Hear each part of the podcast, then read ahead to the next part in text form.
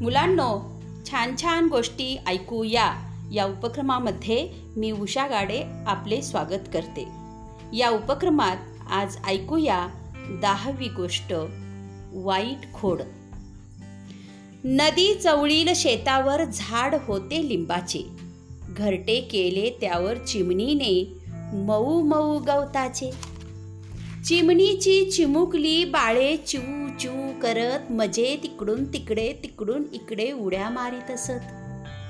उन्हाळ श्यामची होती एक जीव घेणी खोड.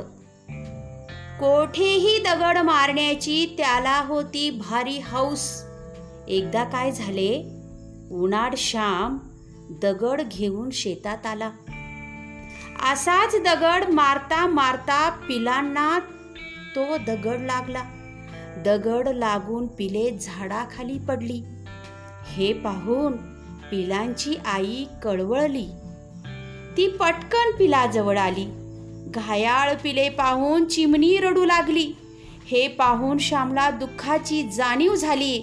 चिमणीचे दुःख श्यामला कळले.